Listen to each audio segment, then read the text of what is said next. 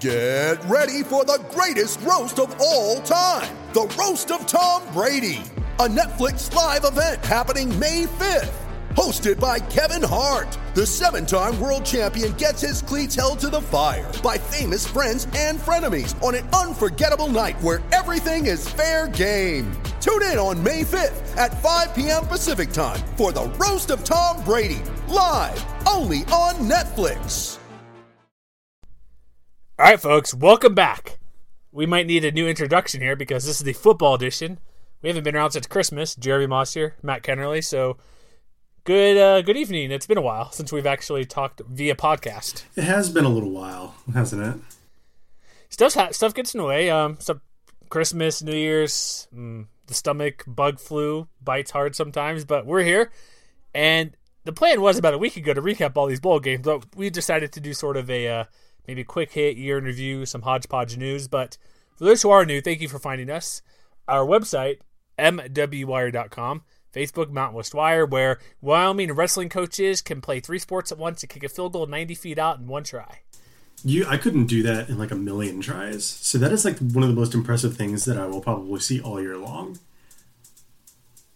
And I'm gonna I'm gonna pretend that it was his first first and only try at that.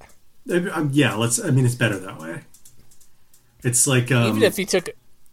It's like what's what is what are those those guys who do like the trick shots and all that stuff for basketball or no, just like in general, like Dude Perfect or something like that. Um, I'm not familiar. I'm not sure. I forget, but it seems like something they would do. So that's why it's and, so impressive. And we appreciate people watching on our Facebook page because we got a lot of people checking that out. Even pre boosting, where I, we tossed a few bucks to get more reach because we want to increase our Facebook page before I even did that, we've had thousands of people look at that video. So that's pretty cool. So thank you for that. And we're not going to talk about that. We'll talk some Wyoming, but want to mention that if you haven't seen it, it's um, it was pinned on our Facebook page, but we have a T-shirt thing now on there. We'll talk about later because you know unde- undefeated forever is a thing. But if you go to our, our actual website, um, it's on one of the on the front above the fold. So one of the top five posts. It's just a Wyoming wrestling coach um, kicks a 90 foot bank shot, which he called for sure. Um, of course he did. But go watch it there because it's it's impressive. It's probably like this is obviously there's going to be trick shot season. You'll see guys throwing. Who was it? The was it a Texas QB or somebody, or I don't know who it was, but on the Sea-Doo or something, jet ski catching passes. Yeah, wasn't that ba- wasn't that Baker Mayfield? Oh, Baker Mayfield, Oklahoma. You'll see that. We've seen um, the San Jose State guy throw from the top of the building of the uh, stadium into the garbage can. We've seen Brett Brett Rypien twerk before, not trick shot, but just a cool video of some sort. Maybe not cool, but odd. But it is officially off season trick shot season, so look for a bunch of those. But like even Derek Carr, this this would probably be the closest one, wasn't it? Derek Carr, maybe it's David Carr. I think it's Derek threw it over the house through a basketball hoop like two seasons ago, two off seasons ago. Oh yeah, that was Derek Carr. You're Derek Carr, but over that over the house where you can't see the hoop. Mm-hmm. That's probably. I think those two are probably the best I've seen in a while. For sure. But I'd still put this. I'd still put this one. Spin the football, kick the football ninety feet out, bank shot in. There, there's nothing that could top that. Just retire, right? Nothing else can be done. So what we're actually going to talk about, we're going to get into uh, recap bowl season. So I guess we're going to do quick hits. Is that the best way to do it? Because we're what three weeks away from all these games that happen. well, the uh, the Idaho Potato Bowl is on December twenty second. We're recording tonight, January eleventh. So yeah, it oh, has boy. been about three weeks. well, let me say this: bowl, bowl season in general was pretty good. Mountain West was three and three. They were what two t- 14 points. I don't get the exact number, but almost six and zero. Two one overtime game, correct? Right, just the uh, the uh, Arizona Bowl is overtime. Yes, you had the one possession Army San Diego State game, and then the also the uh, what was the other one um, after this? The Fresno game. That was a victory, but the uh, Marshall CSU game, which we discussed, all three of the all game. three of the bowl game losses were by one score, which tells you something. that's something. what I was thinking. Yeah. And so, did we talk about the? Oh, let's just do this real quick. Potato Bowl. Let's just let's kind of quick hit through this. I know it's old, but we want to talk about football. We haven't talked about these games for a while. Um, how much did you watch a lot of the Potato Bowl? I, I know it was a while ago. I did not get a chance to watch the Potato Bowl. I was on the road to Southern California, and I remember Lucky. you messaging me, um, telling me exactly how it went down. we called it exactly. If you don't remember, I think you and I both because both these teams are good at the turnover margin, But Wyoming is superior at turnover margin, and as their Twitter account shows, they do not need a sideline prop to show their dominance. They just prove it on the field. That's true. Plus eight, not just plus eight, eight to zero. Yeah, I thought when you sent me that, I thought you had sent me a typo of some kind.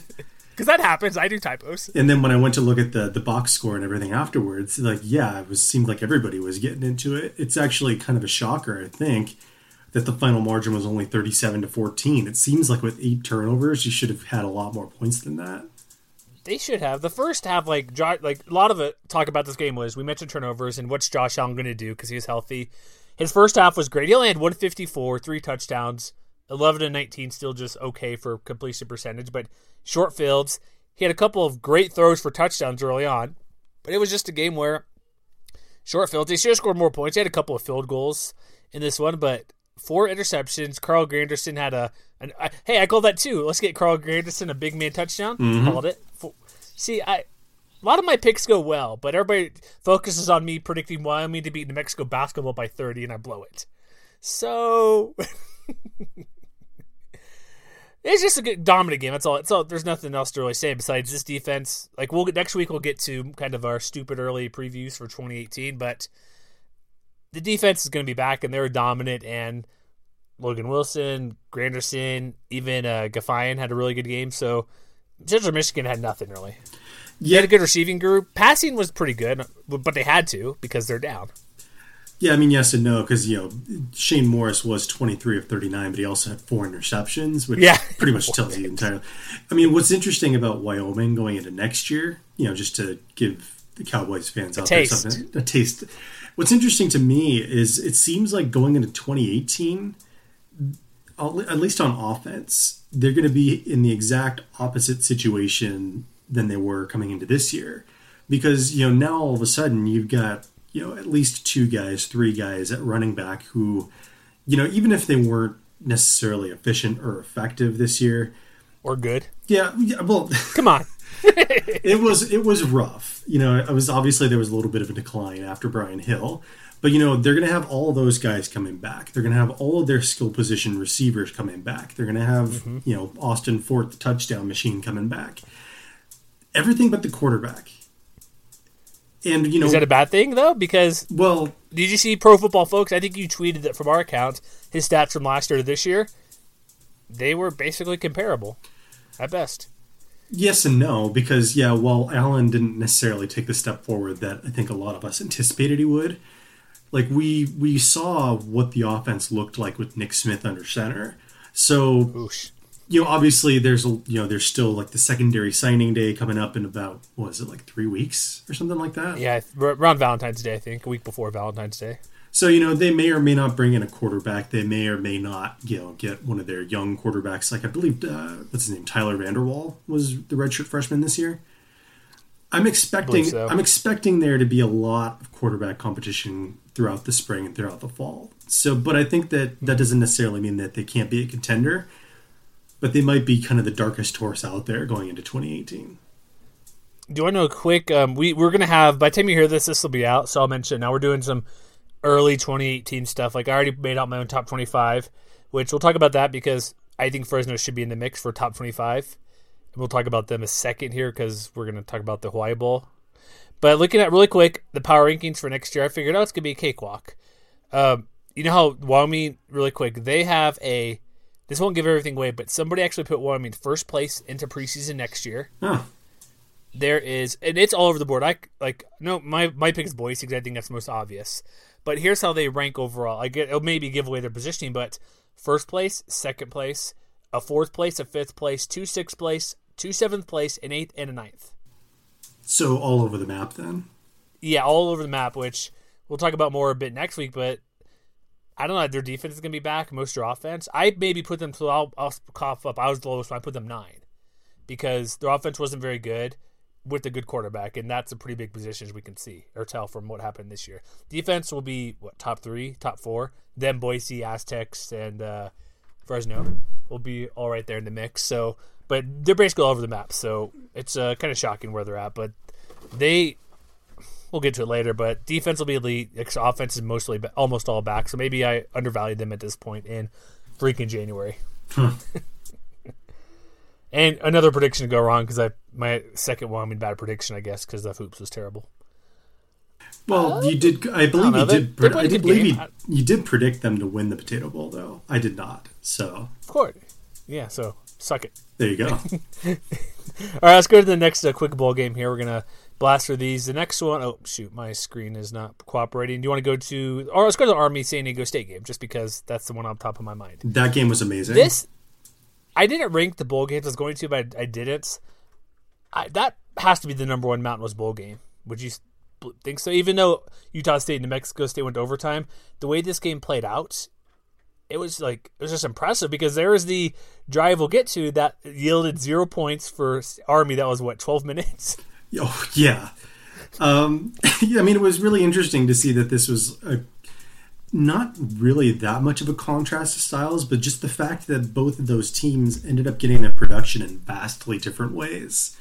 You know, the fact that Rashaad Penny carried the ball just 14 times, but he managed 221 yards. When you compare that to what Army was able to do, you know, Ahmad Bradshaw needed 32 carries to get to just 180 and you know even the guys behind him, Darnell Woolfolk, uh, sorry, I just went up. Uh, Andy Davidson, you know they had about 80 yards apiece, but they combined for 35 carries between them. So Army was really putting the Aztecs front, you know, especially that front line through the grinder, and you know I have to give them credit because like it's not easy to face that kind of offense, and it's you know they probably gave up more third downs than they would have liked. I think Army ended up going 13 of 18, which is by far, you know, I believe San Diego State's worst third down performance of the year. So that was kind of uncharacteristic of them, but it's not as though that they weren't making plays, you know, because they ended up with one, two, three. You know, actually, that was one thing I pointed out. Excuse me, I misspoke.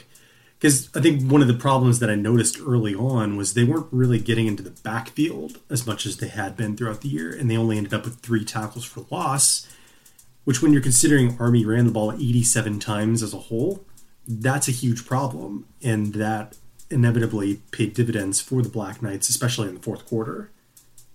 Yeah, watching this game, like I, I figured blowout because we mentioned like Army schedule wasn't tough outside of playing like Ohio State and whoever they play. They're independents. They play like they play Navy, they play Air Force. They play like Buffalo's not very good. Tulane was all right. UTEP's not fired their coach midseason. I mean, they beat Tom. They won a lot of games. I give them credit. They beat Duke, but like overall for who they played, like the, outside of Navy and Ohio State, this is the team right there. Probably the second best team they played, and they beat them. Mm-hmm. And we, I figured blow up because I figured there's no way Bradshaw could keep up or any running game, even if they ran like they did 87 freaking times. Figured the Aztec defense would do something because look at these tackles like Tezino, 17 tackles, Lakalaka, 15 tackles, Baldwin, 10 tackles, 9 tackles, Rod Smith, Tariq Thompson, 9 tackles. They had like, that's part of it just because 87 rushes, but still, it's, I had no clue or didn't think that they would get, they'd be that productive. I knew, we knew they'd get the yards, but five touchdowns, eh, 400, 440 yards? What does that come out to? Like what, five yards a carry? About 5.1, 5.1? yeah. And there's a couple things too. There's some penalties that hurt San Diego State. They did 10 for 82. There's a couple personal fouls early on the offensive line that were not good. But it's hard to tell too. Like the stats are deceiving. If you just look at the numbers, yes, Aztecs ran the ball well. Rashard Penny had what two 50 plus yard runs, untouched essentially, the 81 yarder and another long touchdown. The goal they'll land 11 first downs. But here's the thing: they only had the ball for 14 minutes of the whole game. Mm-hmm. 14 total minutes. That's all. That's and so the yardage is going to be yeah out there, and they and they probably should have won this game I'm- because they had that late fum- the late fumble. And they no, well, I think they probably should have. Is that too much to say?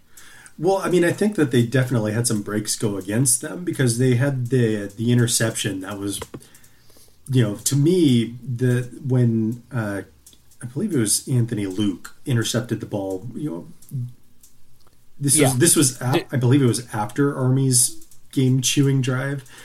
You know, here's what here's what it is. Yeah, here's how I go real quick. They had that 20 play drive, Yeah. 11 minutes, 19 seconds, missed field goal, where they went for it on fourth down uh, once, I think, already in that drive. Yeah, Yeah. fourth and one got it. So they went that drive 11, geez, 20 plays, 11, 19, 47, only 47 yards. That's like two yards of play. Mm-hmm. No points. Aztecs take that and go down and get a touchdown. They're up 28-21. You figured after that, where Army using all their energy, and they get no points. Um, Oh no, sorry, it wasn't even a field goal attempt. They went for it. Sorry, they went for it on fourth and ten. Had a loss of nine. That's terrible. Aztecs use that touchdown. Then the interception comes. So you you, you get a crushing drive that goes gets nowhere. Aztecs score in what three plays? Does one of Penny's big run, a forty nine yarder. Then they come back and pick off Army, and then that's where they're at Army fourteen, and then that's where it kind of goes off the rails. Well, and and that was where where Chapman and I, and I don't really fault him for you know the throw that he made because that was one of the more heads up plays that we saw, you know, all bowl season where the the, the defender was like falling down on his knees backwards and mm-hmm. still managed to get a hand up for the tip drill. Jeez. You know, if San Diego State scores there, I think it's probably safe to say the game is over. Like even if you know Army was able to grind out another touchdown or two, I think with a two score lead, you know, which is something that the Aztecs never had in this game, they might have forced the Black Knights to do something that they don't really want to do, which is throw the ball a little bit more. Yeah. They, were they over one, one for three in this game or something? They were one for four. One for four. Yeah. So you know, I think that you know if you're looking for one big play that maybe changed the tenor of the game, it's not necessarily that one long drive. It's the interception that Chapman threw. But again, I don't really fault the decision making. That was just a really good play by the by the Black Knights. And then you know maybe you could make the argument that they left too much time on the on the clock left for army when they went up 35-28 because you know they went down and then they went for two and it was actually a pretty brilliant play call you know going to the, mm-hmm. the sideline on the two point conversion and stuff like that so yeah i mean there's a there's definitely an argument that the aztecs should have won this game but I feel like that takes a lot of credit away from the Black Knights. You know. Well, I'm just saying, like, I just felt the. It, no, I'm not taking away credit from them because look at the points. Did anybody score that many points against Aztecs all year? 42 points? I believe that's the most anybody scored against them, correct? I'm pretty sure. Yeah, because yeah, Boise had 31. That was it.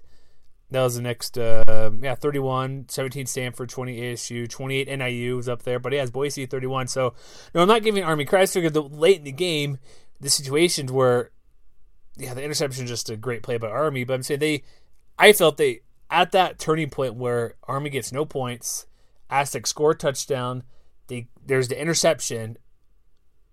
They get the interception. Like that's where I figured, okay, they got this. Mm-hmm. But then the end of the game, a fumble where it's. Um, I think ESPN scoring drive is wrong. Wasn't it 35-35? No, it was, it was 36-35, and then they threw the oh, last ditch lateral interception. Okay, that's what I thought. Cause like here, I'm looking at here. It's like 35-28. They're missing the again, two point conversion and stuff. Yeah. Okay, that's why I'm like, wait a minute. And so it's like the fun. Then you get the fumble. It's like, geez, it's just a. Um, it's just like one of the top games overall. It's just unfortunate that Aztecs couldn't get it done, and they didn't have that many chances to do anything. But the chances they had, like when they touched the ball, like their drive chart, they had what two punts in the game. They had, every other one was a touchdown, or and then the one interception we mentioned possessions would be a minimum, and we'll see what goes goes forward next year. But they lose Richard Penny. They, is Christian Chapman back for one more season, or is he done? No, I believe he's a junior, so he should be coming back for his senior year.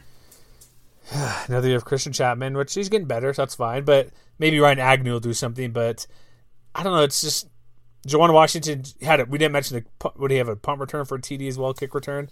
Mm-hmm. Had one of those in this game. That so that takes away the yardage and everything. But dang, Penny six straight games end the season with 200 yards. Should have been a Heisman finalist. Or excuse me, five. One, two, three, four. Sorry, five. Excuse me, five, six total. I don't. That's.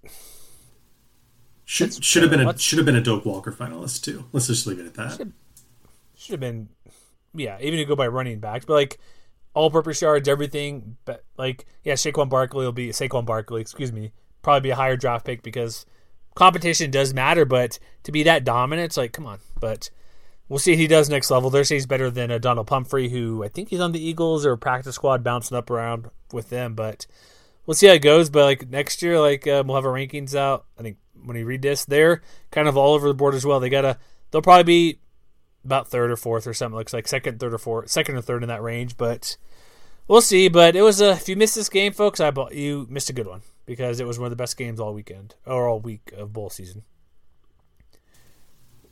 Should we go to go to the island in Hawaii? Let's do it. Hawaii. it. So, what was your thought, thoughts on this game? You um, were pretty excited. It was a solid victory. It was a really back and forth affair, you know.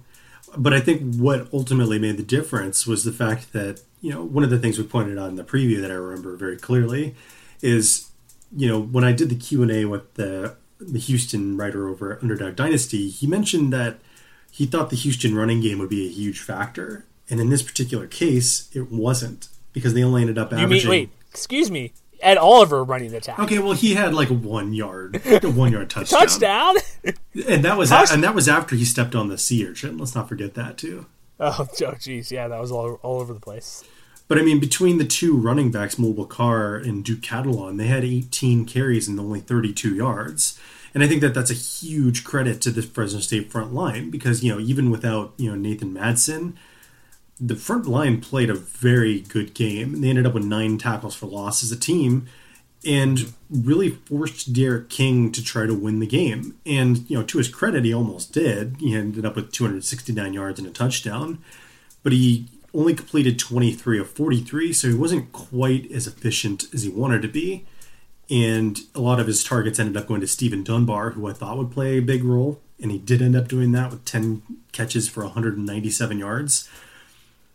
But, you know, they ended up punishing him for mistakes, and that was you know when you look at the the game winning pick six from Jaron Bryant, you know it kind of gives you hope for next year. Where even though they're going to lose a couple of key pieces up front, like Malik Forrester is graduating, for instance, I'm pretty sure everybody else is coming back, and so yeah, I I looked at this really quick um because I went I was doing like the top 25 like where's Fresno McMaryion's back their top four running backs whoever if they all stay Rivers, Mims, Hokit is back. Three of their five offensive linemen are back. KeeSean Johnson and three of the top four receivers are going to be back. So they're going to be as good or better next year, I think. Yeah, I mean, when we talk about like young teams in the conference, or when we talk about, you know, one side of the ball or the other with a lot of talent coming back next year, you know, we just talked about the Wyoming defense. You know, we've talked a lot about, you know, Boise State returning a lot of talent on both sides of the ball. This is a team that I think I mean, is it is it is it stupid upset pick to say that they're like a supreme dark horse to make a New Year's Day run next year? No, because we can get to that really quick in a second. Here's why: like I, I did, I also did a composite top twenty-five. Like we knew Boise would be on there. UCF because they bring back most of their line, their quarterback and running back. Boise because similar situation outside Cedric Wilson, most of their linemen are back. Mattison, Rypien will get all the snaps, most of the defense. Here's the reason why. Like what you just what you and I just mentioned, the amount of talent they're coming back, a 10 win team, and their schedule is yeah, they got Idaho, which you're welcome Frozen State football for me uh, Just fixing that for you. It's an FCS team now.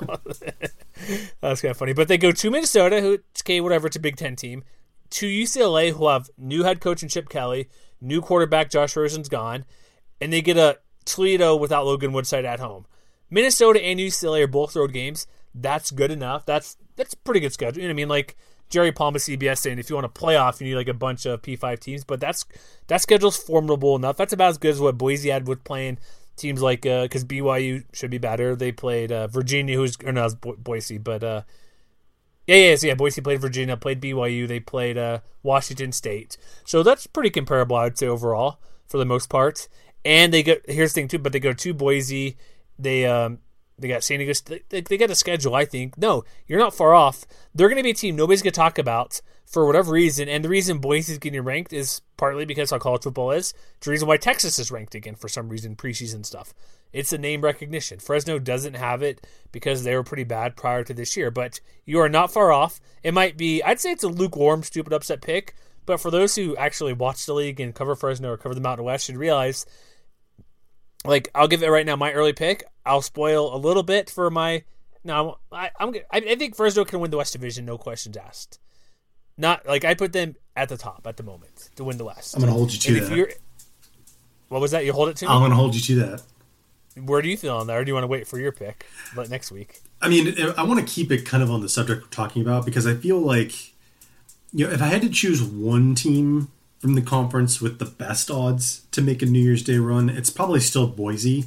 Not only because of the fact that they're probably going to start next year ranked somewhere in the 20s, but they also have, I think, a little bit more of a, of a conducive schedule that lets them do that because you know they have you know a game against a ranked Troy team who's still probably going to be pretty good, and they go to Oklahoma State, which will probably be ranked and things like that. So if they can get that you know ranked victory, and if they can go into you know non-conference play unbeaten, I think that that bodes well for the Broncos you know, with as much talent that they have coming back. But I don't think Fresno State is that far behind them.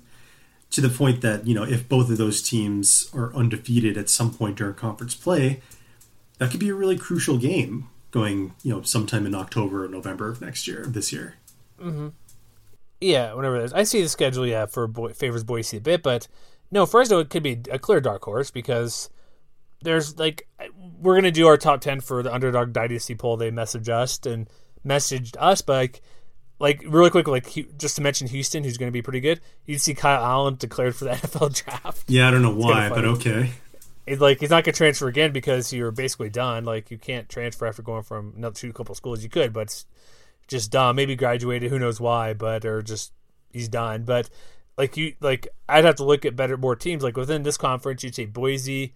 Fresno, maybe San Diego State. They they'll have their new offensive line back. Defense will be fine. It's got to only replace another 2,000 yard rusher. But outside of that, somebody for the Americans is going to be pretty good. South Florida loses a ton, loses coach obviously. Uh, or no, no, sorry, they don't lose their coach. Excuse me, that's Scott Frost. Central. Central. UCF will be in the mix. Maybe Memphis. Um, I don't see anybody from the MAC unless NIU picks it up again. I'd look do some more research because they were a little bit down. Like I said, Toledo loses Woodside. Nobody from the Sun Belt, even Troy, probably won't be in the mix. So there's like maybe four or five teams. Can I, just, can, I just, pro- can I just add real quick how stupid it is that South Florida ended the year ranked ahead of Boise? I saw your tweet, but you made one little error in the tweet, buddy. What was that? You said Boise beat Washington State. Oh, did I? That's okay. Oh. But no, you're right. Like I, I, I did an article. I mentioned like the in the um ah, I forget. Maybe it's uh, yeah, the one where the final pull. It's okay. Still better.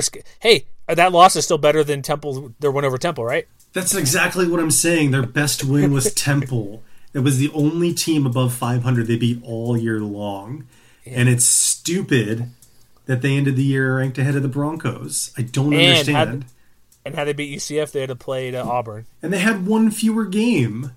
They won one yeah, fewer they, game, and they didn't even play in the conference championship. Boise did. Oh no, that's Memphis. Sorry, apologize. No, Memphis. That's right. Sorry. Yeah, how they be? No, you're right. It's like they looked. They looked good. Like I'm not saying they're a good team by watching them, but if you go by a little bit deeper, like who they're playing, who they're beating, the American was extremely top heavy. Memphis yes. is good. UCF, and I still I'm not saying USF is a bad team by any means, but when you're ranking, it's you don't want to use like the transitive property, like oh you beat who, but look at the records you're playing. Like wasn't didn't we even say like Stony Brook who won ten games is like their second best win possibly? They probably are, yeah. It, but it's, it is ridiculous who Boise beat like they beat they split Fresno, beat San Diego State, beat CSU, um, beat almost beat Washington State, beat lost Wyoming. UVA, yeah, beat Wyoming. So it's like well, a lot of bowl teams on there, so that's stupid, but they might be. I don't think they'll be in the mix, but there's only a couple teams. But no, I'd say Fresno. Like, let's hop on that now because they're a team that's off the radar. Maybe you sometime next month, like do a we when we start doing some early 2018 stuff just for the heck of it. Put them as one of the teams that'll make one of your picks because that's not far off who they have back and who they're playing. It takes a lot of luck to go undefeated as well, and their schedule's good enough. Like if USF is that close with who they played, Fresno's miles ahead of that with their non-conference schedule. And also, one last thing on USF. People are saying, well, how they beat Georgia Tech or how they elected to take the road game at Georgia Tech? Georgia Tech won five games. What would that have done for their playoff chance or get them any higher? Or no, that's UCF. Dang it, I get those mixed up. I, I'm, I'm done. Whatever. By the way, the whole UCF as national championship thing, also stupid. Even though we're leaning into it, don't say it's that stupid. okay, well, I'm kidding. No, no it's, okay, dumb. Let's, it, we'll, we'll, we'll talk about that more more a little bit later. We got one more game to talk about real quick. We will talk about something that's ridiculous and we're gonna embrace and hate at the same time. Um, New Mexico State, Utah State. So, I'd like to blame my DVR for not recording this game, so I missed the whole thing. I'm like, oh, I got this CBS Sports Network. I'm my, okay. I can watch a little bit. No, family doing stuff. It's a Friday, a little bit of work day, so I'm like, oh, okay, I'll watch it later. I saw some highlights, but um, Utah, New Mexico State, good for you for storming the field, traveling the four plus hours, selling out the stadium essentially, beating Utah State. Hey, hey, we did not see this all year, Matt. Lewan Hunt, 133 yards on the ground, one touchdown. I mean, kudos. Looking up and down the stat sheet, it seems like they're the the defense. I think for Utah State deserves a lot of credit for keeping them in this game because you know, on the one hand, Utah State's offense was only two of 18 on third downs. Yep. Is that the single worst third down performance of any team this year? That's one of the it's one got to be in the conversation. But I mean, conversely, yep. New Mexico State was only four of 22 on third downs. So that's terrible. Yeah, so I mean, that's that's a little wild when you really. So did I not it. miss much missing this game? well, I mean, I think that there was a little bit of erratic quarterback play on both sides because you know Jordan Love ended yeah. up making the start for Utah State. And he only went 25 of 44. But you know, Tyler Rogers, we knew going into the game he was going to throw and throw and throw but he only had 191 yards and he only averaged 3.5 yards per attempt and the aggies did pick him off two times. So you know we've talked about how the the defense especially seemed to be kind of all over the map. You know from week to week this year where they would get you know really good performances against really bad teams and then get overwhelmed against really good teams. And this seemed to kind of break that trend a little bit. And so you know, they're going to be losing Jalen Davis at a minimum. And I can't remember. I think Dallin Leavitt is also graduating, if I'm not mistaken. Uh, I'll see it. But Leavitt, yeah, people are mad at it, put him on the All Bowl team. Like, well, it's hard to quantify. I know he played well because he didn't throw his way, but he had no pass breakups, no pass defense. So I'm like, well, I was looking at numbers because I missed a game. So, but they were not throwing to his. That's part of the reason they played so well. They were not throwing his way the entire game. Well, Dallin Leavitt also had an interception. Yes, interception and uh, seven tackles. He was one of the DBs I picked. But yeah, he's a senior as well. And then also, you know, the big star we're missing, first team All Mountain West kicker. Uh, what's his name? Dominic, Dominic Eberle. Sorry, two of six. That's the difference in the game right there, isn't it? By far, when you miss four field goals, and he's the first team all. Wasn't he the first team kicker? Right. I believe it was. Yeah. I don't want to blame one player, but kind of got to blame one player in this game almost. Well, and I mean, and it's it wasn't just like the, the you know the missed field goal in overtime. You know, it was 29 yards. I'm trying to look real quick at what the other yeah. attempts were. You know, because a 48 yarder is not a gimme, so maybe That's I can't far. maybe not give him too much grief for that. But he also missed from 49 and I'm trying to look this up 44. Yeah, the last one. So it's okay, 44, that's... 48, 49, and then 29 in overtime. So yeah, maybe it looks a little bit rough on the stat sheet, but making that many field goals from 40 yards, not an easy thing to do. Make one. Make one. Well, yeah, I mean, if we make, if we make one, we're talking about an entirely different story. Game over. They win. But I think that, you know, in the same way that we talked about, you know, units with a lot of talent coming back, you know, obviously they'll have to figure out what to do with the running game. I don't believe LaJuan Hunt is coming back, is he? Uh, let me check. One thing about the running game I'll say when I was doing a Q&A – Utah State was undefeated when they had a 100 yard rusher this year. This is the first time they lost with having a 100 yard rusher. That's um, interesting. Um, yeah, he's a senior this year. So I was looking through, like, what can I find some interesting tidbits? Like, yeah, every time 100 plus, maybe he's as a team, maybe not even individual. Is I think it's individual, though. I'd have to look, but I'm not going to. But I think it was, yeah, 100 yards rusher. They won every game except this one. But I mean, I think that, you know, when you step back and look at what the Aggies were able to do on the whole, you know, yeah, obviously there were some individual weeks that weren't necessarily that pretty. But I mean, especially on offense through the air, like if they know that they're settled on on Jordan Love going into the future, you know, as yeah. a team, they ended up right around the middle of the conference as far as you know quarterback rating and, and touchdowns to interceptions and things like that. So while there is room to grow, you know, while they're they are going to have to figure out what they're going to do at running back, which was a little bit uneven from week to week, which is fine. I'm fine with that it seemed like there was a little bit of growth, especially near the end of the year, where you know they basically blew up against UNLV, and then they had really good performances against Hawaii and Air Force as well. So it's going to be incumbent on on David Yost and the rest of this offensive, you know, position players, Love and, and Ronquavian Tarver and you know Dax Raymond and all those guys.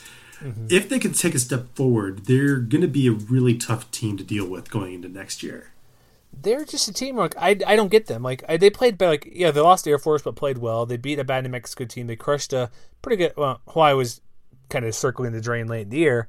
They had to come back first UNLV, but like they basically lost to the the good teams essentially on their schedule, and they beat the teams they should have outside of Air Force.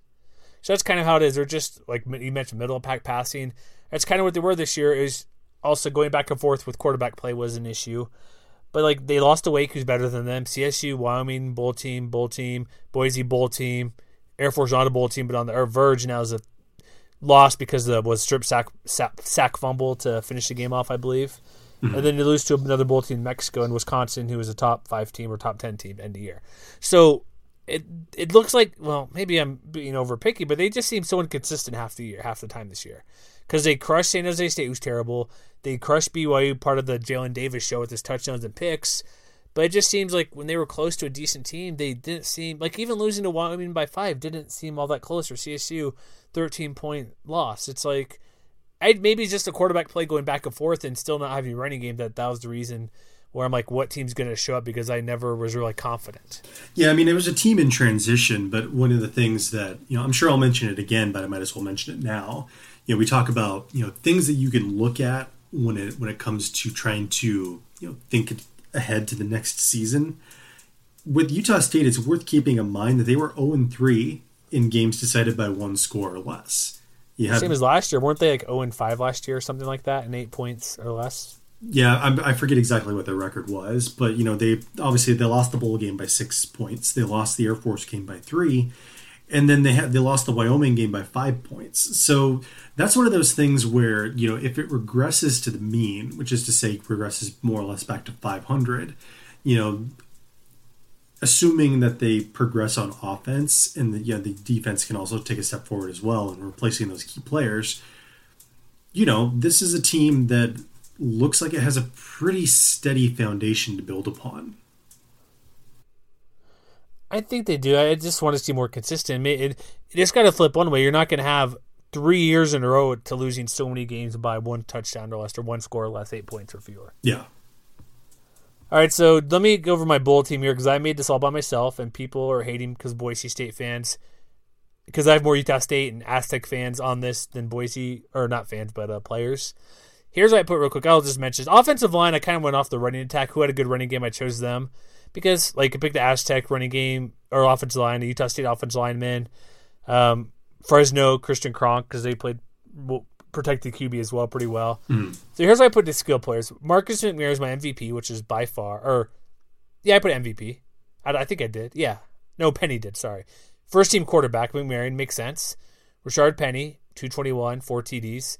LaJuan Hunt, obviously 130 yards TD. Mm-hmm. Cedric Wilson, Ronquavian Tarver, and Oba, Olabisi Johnson from CSU. Mm-hmm. Any arguments could be made for anybody else? Um, I mean, not that I could think of. It seems People, like at least as at least as far as the skill positions are concerned, it seems like you got it pretty much right on. Boom, yeah. So with only six games, it's not terribly hard. I don't think. Defense people are mad at me because I like I put like okay, I went like I said, I went off numbers because I I watched most of every game. I didn't like I say I couldn't see the New Mexico State game because stupid DVR, so I could only do highlights and no replay of the game. So people point out, well, Jalen Davis stopped everybody and they never threw to him, so it's maybe he should have been on the mix. But the DB play was huge. Like that was tough for me to settle down. And linebacker, but like like choosing Kyahva Tezino, 17 tackles. How can you not put him on the list? That's or like true. Vander Vander Esch, who was my MVP, three TFL, sack, forced fumble. People are upset about Carl Granderson. I'm like, dude, he had a, a sack, TFL, and a touchdown. Come on. Well, I mean, I think that there are certain positions where you know you could make pretty sound arguments for any number of people. Yeah. You know, whether I mean, if whether it's Vander Esch, whether it's Granderson, whether it's you know Jalen Davis, who, where if it doesn't show up on the stat sheet, it doesn't mean he wasn't effective and things exactly. like that. Exactly. But you know, just looking over on on both sides of the ball, I didn't really see any glaring things. One thing I was curious about, you didn't mention a tight end at all. I I did not. Tight ends are gone. Sorry. Is there? If I had a tight end, who would I pick on there? I don't even have anything in front of me. If it were um, me, I probably would have gone with Jared Rice, who did, he ended up having his best game ever. Actually, um, six catches, eighty-four yards in the Hawaii Bowl win. Okay. Did I even choose eleven players in offense? Uh, you did. You actually went with the Oh, good. Two, two running backs, three receivers. So okay, just making sure. I, you were you were operating out of the whole like you know Madden offense with you know two running backs flanking you and three receivers outside. You know, split back. Yeah, That whole- exactly. that whole kind of One thing. emotion. No, that's fair. I was debating tight end. Like, well, like like Johnson or tight end. He had six for one nineteen or Tarver. I was like, and then like. I, I thought I did pretty well overall looking through who did what. Like, there's some guys you don't hear, like Max McDonald from CSU. You don't hear very much, but a couple TFLs a sack. Mm-hmm. It's I thought I thought I did fair enough. There's a I think the biggest complaint was because Boise State was so dominant on defensive line because they shut down Oregon to basically nothing. It's like yes, but I'm going by like this is not a team award. This is by what players stood out the most. And if I'm going off the defensive line, like really, I went for a three-four just because. Like I said, Granderson a TD, Youhanna Ghaifan, two and a half TFLs, two sacks, a p- p- breakup, and a forced fumble. How that's extremely dominant. And then I have um, Okiki from Fresno State, who had a PBU, two TFLs, a sack, five total tackles. Maybe remove him, but nobody on the Boise defensive line played that great. Overall, I mean, like for for individual stats, I should say. Sorry, you know they I would have I would have put Curtis Weaver on there with two sacks. I was thinking that was the only guys debating between him and Okiki. I was debating, I wasn't sure, so I went with the with the TB with the pass breakup as well, and that's kind of why I went in there. That's a pretty big deal too. But that's like the only guys debating with. You know what we should do next year? We should just do like a like a like an honor roll of some kind for bowl season. So that way that way nobody's left out. But but I want a team to play. I, I want to put a roster together. Well, okay, well then Isn't this an honor roll? So so we're not Yeah. ha- we're not handing out participation trophies. Is that what you're saying not- overall? I'm not. I'm not going that far, but I'm not going to go too deep because there's only six teams, man. Come on. But there's there's players going to be mixed. up. Maybe I should have done a four three. Would that have been better? And then remove. um I don't know Logan Wilson, but he had a forced fumble to pick. Jeez, come on, give me a break. I guess I could have removed uh, Kyahva Tezino because I'm I'm using air quotes only. He had no pass breakups, no TFLs, no sacks, but 17 total tackles. Mm-hmm. It's like that's like machine worthy all over the field. So people have already hated me when I retweeted this again this week, but if you if Matt, if your nitpick is one position, I think I did a good job. Yeah, I mean, I don't. I mean, I've, I've seen the arguments that people are making, and I think that there are fair arguments all around. But it's really hard to quibble too much with what you came up with. Yeah, I guess Jalen Davis and Weaver. That's about it. Yeah, But but then again, I put his teammate Dallin Love at seven tackles and a pick. I'm like, well, that's pretty good too. So, so well, I guess we should get a little bit of newsy stuff here. Should we talk about the Colorado State situation really quick before you got to take off today? Because we're cutting it close. a little bit weird, a little bit of weirdness going on in Fort Collins. So as my autoplay video plays in the background, let me close that here, folks. Um, day of or day yeah day of the national title game, it was announced. Uh, Football Scoop was first, and then confirmed by like the Colorado and Kelly Lyell and those to those type of guys that the Rams were hiring defensive back coach from Roll Tide to come in, Derek Ainsley to come in to be the DC, which people say like SEC country, like oh he's one of the best recruiters. He's coaching the SEC, like what Tennessee, uh, Kentucky, Bobo, obviously Georgia for two decades, so he knows that area very well. And the unit is one of the best. I think I looked at some numbers, the most pass efficient secondary in the country. And then if you watch the game, like I know there's athletes on the field, like they're way better, but I was going to debate doing a piece. I'm like, oh, what's an angle we could take? Okay, the new DC's coaching the secondary. What's showing up? There is that amazing one-handed pick. The guy come acro- comes across the field like one of the early possessions gets a one-handed pick. There was a corner blitz, and I get talent, and then the DC calls the plays. But you can see what type of athletes and scheme he's running out there because DBs are running all, running all over the place. And if I recall from the broadcast, they were down at least one starter who start like they had a backup who recently came into more playing time due to injury or something. So they have depth, and then but you coach and everything. I get- it. CSU to Bama talent discrepancy, but when you see the scheme, it, there's stuff that we could see it was there. However, looks like as of today, which is uh, Thursday, um, well, he's going to the Oakland Raiders That was fast. potentially to be the to join join Chucky to be the uh, secondaries coach. Something like that happened to Fresno State this past off season too. I forget the guy's name, but he was here for like a week, and then he took a job with Cal actually. well, and also Hawaii with Zach Hill. Yeah, so it's not as though it's unheard of, but it's going to be really interesting to see who the Rams bring in now because you know obviously they're they'll have some holes. I think I'm, I think they still have some holes to fill in their in their recruiting class this year, but you know they're still going to need someone to help them take the next step forward on defense, and so because mm-hmm, it wasn't very good. Yeah. So do you have do we have any sense of like who they're looking at now? I don't know. It's um I'm trying to see here what else has happened. Um there's nothing like I should look up Football Scoop. Like if you have the athletic subscription, head over to Chris Vannini. He does a bunch of stuff on that from being at coaching church before. Um, nothing that I could tell. Like this, that hire was sort of out of nowhere, just because outside of you knowing Bobo and those SEC guys, mm-hmm. I don't like. Here's the thing. Well, one quick thing on him going to the Raiders.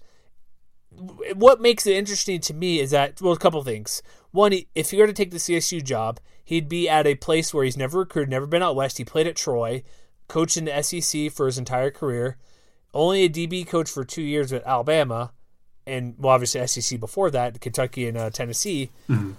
But how would he adjust? Because not that he's just a DC, he's he's for an offensive coach. And what is his trajectory? He's never recruited out there. He'd probably go back to that part of the country. So that's a kind of a culture, not culture thing, but a football culture, I should say, from where you're at to recruiting and those type of things. But then also, what does he want to be as a coach? Because if you're a DB um, at Colorado State co- or defensive uh, coordinator at CSU, next step would be a head coach somewhere, most likely, or maybe a defensive coordinator at a bigger program. That's clearly the path he'd want to take. But if you're going to be a DB coach in NFL, where where where does that? What's the next step from there? Just bound. You know what I mean? Like, what is what is his end goal? Does he want to be an NFL coach, a college coach? Because going having the diversity is a big deal to coming back to college. But if you're in the NFL, there's no recruiter. You're just coaching. It doesn't matter. He's gonna have the best talent in the world. So basically similar to Alabama compared, relatively speaking, what he'd be coaching at CSU. So I get the allure of the NFL, but what's his? We don't know this, but what's his main goal for a coach? Okay, so I just while you were talking, I went to try to find the latest, and it does look like Colorado State may have found a replacement already. Oh, so already? per, where are you per, getting this inf- scoop from? Where's the scoop coming from? It is coming from footballscoop.com. Um, they are saying John Jancek is probably going to be the new defensive coordinator. He Sorry, was say that one more time. You broke up there. He, uh, John Jancek. He was John a consultant Jancek, okay. at he was a consultant at Kentucky this past season, but before that, he was the defensive coordinator at both Cincinnati and Tennessee for Butch Jones. So, you know, championship of life, I guess. Um, how does that like? That doesn't seem like. Well, I don't want to crap on the hire. It's your second choice, but at least he has experience. That's a, that's better than what uh, Ansley was bringing in. That's true. Or Ainsley. So there's that. Coached a bigger program. But I guess here's the thing, too. Jeff Tedford was a consultant for Washington. So that worked out pretty well for the Dogs. And just going back over the last couple of years, I, I forget exactly when he was. I, I, I don't have the years of when he was a DC in front of me, but I just went back on a per play basis, at least through the last three seasons, so 2014, 2015, 2016. Mm-hmm. Tennessee finished in the exact same place in the SFC, SEC every single year. They finished eighth. so, okay. I mean, that's okay, I guess. They were averaging a little under, you know, somewhere between five and a half and six yards per play allowed in the SEC, which is, you know, it's good, not great. I'd have to look at what that is on the national average. But, you know, just off the bat, without having looked too much further into it, it seems, what, lukewarm, I guess? You wanted to see how the Colorado, I found the article, want to see how they spun it? How they, how they spin it? They go by total defense, which is a crap stat overall. Okay. 94th to 37th from um, 2013 to 2015. And then this one's actually pretty good. Scoring defense went from 90th to 19 in two years. So scoring defense, that's a good stat, but total defense, whatever. I don't care about that. Okay, so I just went I, I went back and I looked. So he was at Tennessee 2013 to, mm-hmm. to 2016. So I went back to 2013. They were 11th in his first year as defensive coordinator, and they averaged a little over six yards per play allowed. So there was some improvement, mm-hmm. you know, perhaps like steady improvement, if not necessarily like, you know, game changing on the level of like Alabama or something like that. So, you know, maybe there is something there. I'm willing to kind of wait and see how what you know, other people's reactions look like before I make any kind of definitive judgment on it.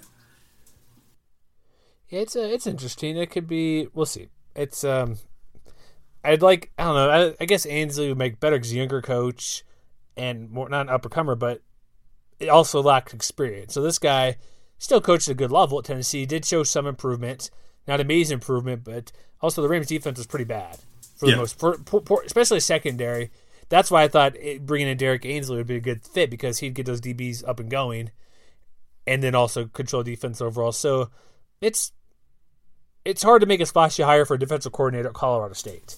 You know what I mean? Mm-hmm. It's like who are you going to bring in that's like that's a huge name. It's going to be a guy either like this, like Jan Jancek, who's out of coaching and consulting, or it's going to be a coach similar G5 DC, maybe Mac or Sunbelt, or position coach like we we saw in Ainsley, Ainsley, Ainsley. So excuse me.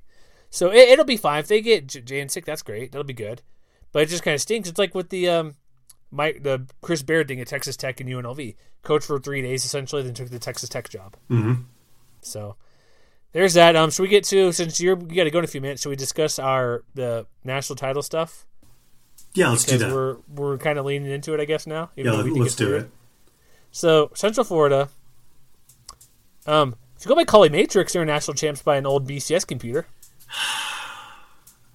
Didn't we just get through having a long discussion about the BCS computers when it came to the home field advantage for the championship yeah. game? So, hey, so now ba- people whoa, whoa, whoa. now, now people want to put like stock those in computers. It. You like those computers. I'm saying okay. So yes, I did say that the computers probably got it right because not all wins are created equal but come on, UCF's not number one. I would say they're better than number twelve or whatever they were going into the final ranking. That's probably true. I figured they should have been about eight, eightish or so. But anyway, let's let's segue into what we were really going to talk about. So here's what we did. So um, we made a little partnership. If you've ever seen BreakingT.com, check them out. They're pretty cool. It's basically by the guy who made For the Win at USA Today, so he has some pretty cool ideas and I think he did AOL Fan House and all sorts of fun stuff. So he's a pretty big deal if you if you're into that type of stuff. Um, so I reached out to him like, hey, we want to maybe earn a few bucks. We want to have some cool T-shirts because we're potentially looking at um, if you like basketball, the Dome of Doom could be a thing coming down your pipe, your um, on your backs. So I reached out, I'm like, hey, what do you guys got? He's like, I got an idea for a Boise shirt. And I'm like, I kind of felt where this is going. So he's like, let's make because Tulane made official national title shirts with their um, bookstore their 98 year with Shaun King and was it Mack Brown their head coach at that time? Mac no, I don't I don't remember who the head coach was, but I'm pretty sure it wasn't Mack Brown. Who was the you sure? Well, I don't care, whatever. I know Shaun King was your quarterback. I thought Mac Tommy uh, Bowden. Whatever. Oh, it was Bowden. Okay, okay, that's right. Sorry, Mac Brown came from North Carolina to Texas. Sorry, uh, Southern accent guy. Come on, give me a break, right? so they're like, yeah, we got an idea for a shirt. I'm like, okay, cool. So since everybody's claiming national title, why don't we jump on the bag, bandwagon too? I think it's um, we called it ridiculous. It is what it is, but why not embrace it? Because if you read random stuff from the internet the past week leading up to the title game, a million teams claim national titles without deservingly so. They were national titles handed out pre bowl games back in World War II era. If you recall, a year or two ago when Minnesota scheduled UNLV, their media guy covered claimed like five or six national titles. Six time national champion Minnesota Golden Gophers. I remember that.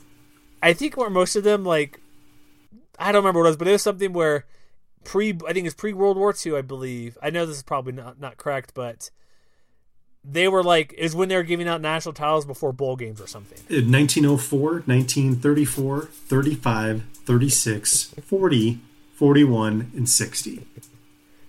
At least the ones within the past sixty years, barely. So, so lots of lots of wartime football titles, I guess, for the Gophers.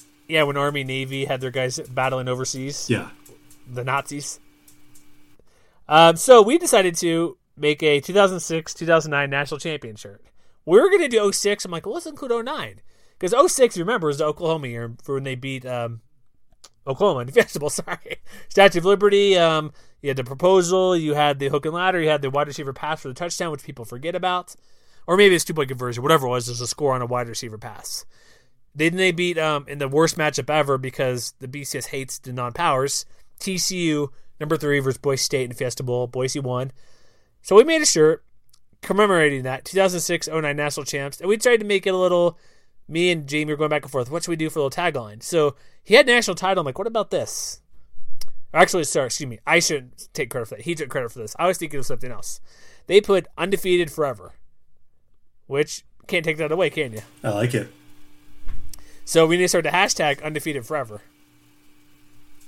which I will have out tomorrow at the pre-scheduled post on Twitter. Sounds good to me. So if you want one of these shirts, here's where you go to find it. They're a crisp 25 bucks, which it's fair. It's cool. Um, we do get a cut from it. So if you want to help with the podcast or the website, purchase a t-shirt from us, please. And to make it more clear, um, well, go to our Facebook page because it's pinned. Do not, um, I know they hate for me to say this, but do not go directly to breakingt.com and order the shirt because we have a particular URL because I believe other shirts other sites are promoting the same shirt, which is fine. That's cool with it. But we have a particular link, so go to our Twitter page. It's pinned there. Our Facebook page.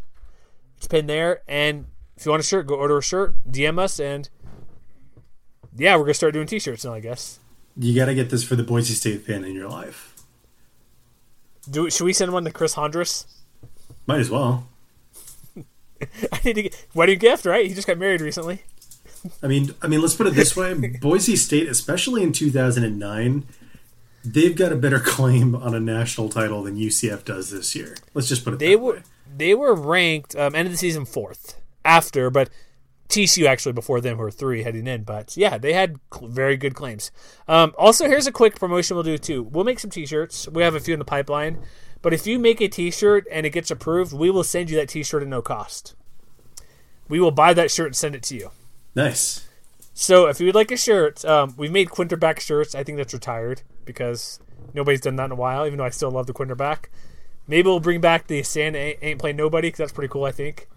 But if you create a T-shirt, here's the rules: you cannot use a school name at this moment. They're working on licensing stuff. Um, you cannot use like player name, obviously for NCAA purpo- pur- purposes. But numbers are in, in play. So if you want to make a number or something for a player of some sort, if you have a shirtless muss idea, or if you have just some idea, football Bob. I'm giving away all the ideas I have. I should shut up right now. But but if you have a good idea and it gets approved and we decide to go with it, you'll get a shirt, t-shirt. How's that sound? It's hard to beat. Free stuff. Free stuff. So if you do that, just um shoot shoot me an email. Go to um I guess I'll make the easy email I don't use very often, but I do check often. Mountainwestfootball at gmail.com. So get hold of us that way. If you want a t-shirt, cool. If you have an idea for a shirt, great. And maybe we'll reevaluate our Patreon ways because we've been slacking. So I apologize for those who have been nice to send us a few bucks at Patreon backslash MWC Wire. Uh, maybe we'll make a t-shirt thing in there. If you contributed some stuff there, you get a free shirt every so often. So send us the ideas, right? Mm-hmm. Do you have any ideas? Quick idea for Fresno, Matt? Anything with a mustache and uh, Pat Hill, maybe? I'd have to. I'd have to. Former coach it. Pat Hill. Nah. Can we show empty seats? Can we show empty seats at Save Mart? Oh, don't don't go there. I'm sorry, Fresno's not a basketball town. Let's just put it that way. Dude. Deshon Taylor, go watch him hoop before he's gone. I think that's our show for tonight. We've wrapped up everything, and you you got to head out here in six minutes. So that's our show. So if you want the shirt, Facebook, uh, Twitter, MWC Wire, Mountain West Wire on Facebook. Um, if you want to see Wyoming coach kicking field goals from the wrestling team into basketball hoops, same place. Here's the quick schedule we're going to do. We're going to go once a week for the podcast. Next week we'll do our stupid early 2018 picks, just because we'll do, as you mentioned, was it March Shredness Shredness this year? We'll do it at some point. Yeah, they're announcing the the bracket. I think region by region this week. So if you are interested in seeing what that's all about, if you were uh, if you were around for last last year's discussion on March Fadness, It was more great. more or less the same thing, just a bracket of the greatest '80s hair metal band, uh, songs of all time. I got to so- study up. marchshredness.com, or you can find him on Twitter at March Shredness. Yeah, so check that out. We'll do one of those. We'll do some random stuff, early stuff. We'll get some interviews, but we promise to go once a week. That's a medium sized promise. I think we did that nearly every week last year. So, but yeah, check us out. Subscribe, iTunes, Stitcher, um, Google, Play, oh, not Google Play. Sure, maybe we're on there. I don't know. Look for us. Give us a review because that helps us out a lot because we want more people to listen. Word. And if you like the show, tell a friend. Give us a review, whatever you want it to be, five stars preferably, and then tell us we suck. That's okay. If you like our basketball podcast, um, you like Eli better than me, great. If you like Matt better than myself, you like Jeremy better than Matt, whatever, let us know who your favorite host is. We don't care. We won't fight about it. We're cool. We're, we're good enough friends to take the heat, right? Oh, yeah. All right, so that's the show for tonight. So, again, check us out, mwire.com. And I can't say we're biased anymore, but we'll see you next time, folks.